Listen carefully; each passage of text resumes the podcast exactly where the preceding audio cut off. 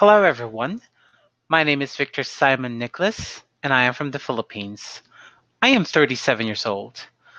I have been in the ESL teaching profession or industry for over eight years now.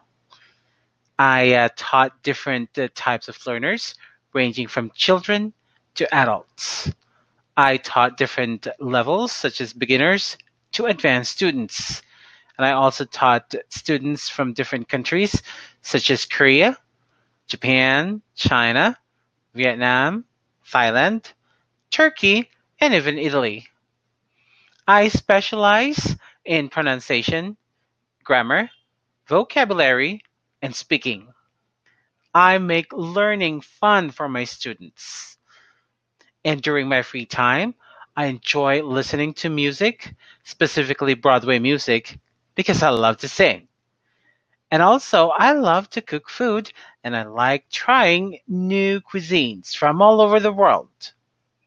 So, what are you waiting for? Come and have fun learning English with me. See you!